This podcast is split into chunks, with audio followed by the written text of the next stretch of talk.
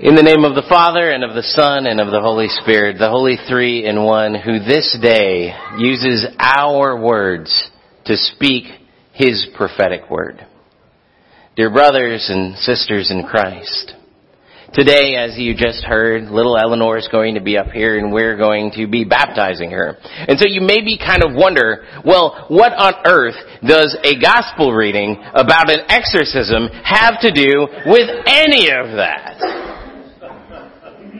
Well, a part of it is that here at University Lutheran, we use this thing called the lectionary. And the lectionary is a series of readings that go along with the church year, and this is the one for Epiphany 4b, which is what today is. And it actually kind of works for a baptism too. Maybe not on the outset of it, maybe you're, you're kind of wondering surface level, okay, what does that have to do with what's going on with baby Eleanor this morning? But at its deep level, it has a lot to do with what is going to be happening up at this baptismal font in just a little while. First of all, there actually is an exorcism that happens in a baptism. It's a holdover of, of some of the ancient rites of baptism that the first thing that you would do is you would cast out any unclean spirits out of anyone who was being baptized. And that has kind of gotten shortened down a little bit over the years and now it just is, do you renounce the devil and all his works and all his ways? And that's the, what Luther even calls the little exorcism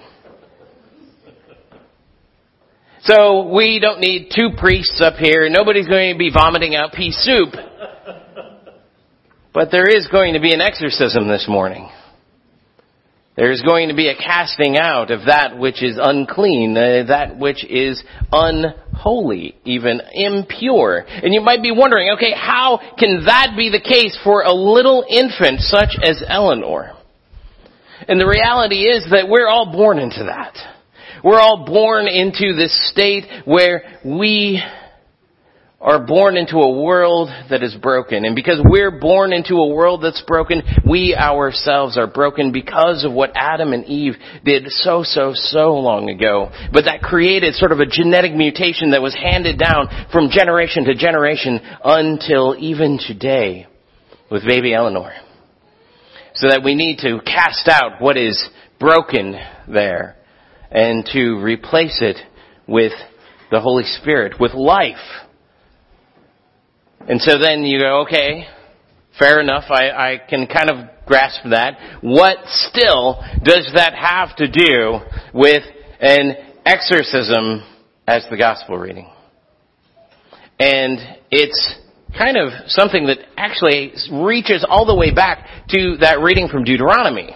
In that reading from Deuteronomy, where Moses is talking to the people of Israel right before he dies. Deuteronomy is the second telling of the law. Deuteronomos. The second telling of the law where Moses is telling his people, hey, I'm about to die. Here's the instructions. And he tells them, uh, God is going to raise up another prophet like me for you. And he's talking about, yes, all of the prophets of Israel who raise up after him, but then especially one great prophet who is Jesus. And what it means to be a prophet isn't just somebody who foretells the future. What it means to be a prophet is someone who speaks God's words. And of course, because God lives outside of time, since God lives outside of our sense of what it means to live by seconds and minutes and hours and weeks and months, God a lot of times speaks out of the future. But what it really means at its base level is simply to speak His words. And that's what Jesus does. That is why the demon responds to Jesus like he does. He says, what do you have to do with us? I know who you are. You're the Holy One of God. You're the one who is the prophet who's allowed the words of God. And Jesus uses those words and he casts that demon out. And as he casts that demon out, he shows what the power of the Word of God is. That the Word of God does what it says it does. And we find that all throughout the scriptures, but I think the clearest picture of that is when we see God creating the world. That God doesn't say, let there be light, and then reaches for some wires and some glass and some neon and some LEDs and whatever and puts that together. He just says, let there be, and there is. Because that's what God's Word does. God's Word is effective. When He speaks, it happens. And so when Jesus casts out the demon, it happens. And so then you get to us, and what do we have to do with that? Well, it's kind of interesting. Because in some ways, Jesus was the last prophet, at least in the terms of that understanding of what it means to be a prophet. Jesus, in fact, is the last prophet in that sense. In that, here in the Christian church after Jesus has died and has raised and has ascended into heaven, we are now told that we are His body. And so as His body, we have His DNA, His genetic coding. And what we are given, because we are given His body, we are given His DNA, we are given His coding, is we are given His role of being the prophet. Now that's not just individuals of us, that's all of us together as the church. All those who believe in Jesus Christ are the prophet. And so what we do with that gift is we gather together like this and we speak God's words.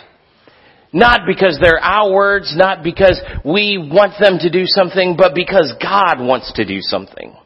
And so when we bring little baby Eleanor up here, what is going to be happening is that I get to say those words, but they are our words together as God's prophetic people speaking His words. Those words from Matthew 28, go and baptize in the name of the Father and of the Son and of the Holy Spirit. And making little Eleanor there a disciple, washing her of her sins, transforming her by the prophetic word of God into someone who is God's own daughter, who is a member of God's own body who when she grows and begins to utter words herself, that she will be able to utter those prophetic words of God that say, that do what they say. And you too can utter those words. You can perhaps even utter those words this week you can talk to somebody who is dealing with sin, who's confessing their sorrow over that sin, who is trying to repent of that sin, and you can utter those prophetic words that say, you are forgiven by a gracious and loving God who wants to embrace you into himself and make you a part of his body all over again. So that's what we're doing in just a little while here. So it's not just going to be me that's baptizing. And it's not just going to be you that's baptizing. It's going to be all of us.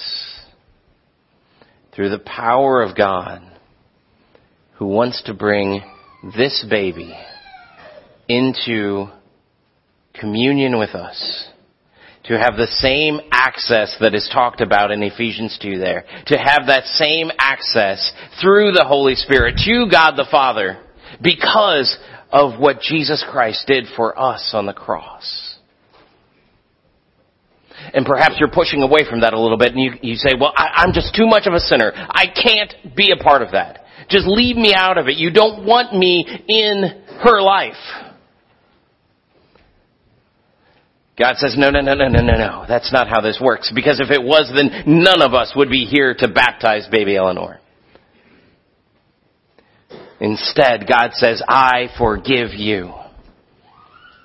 I make you a part of this body. I make you worthy of my words that speak to Eleanor and include her just as you have been included if you are baptized.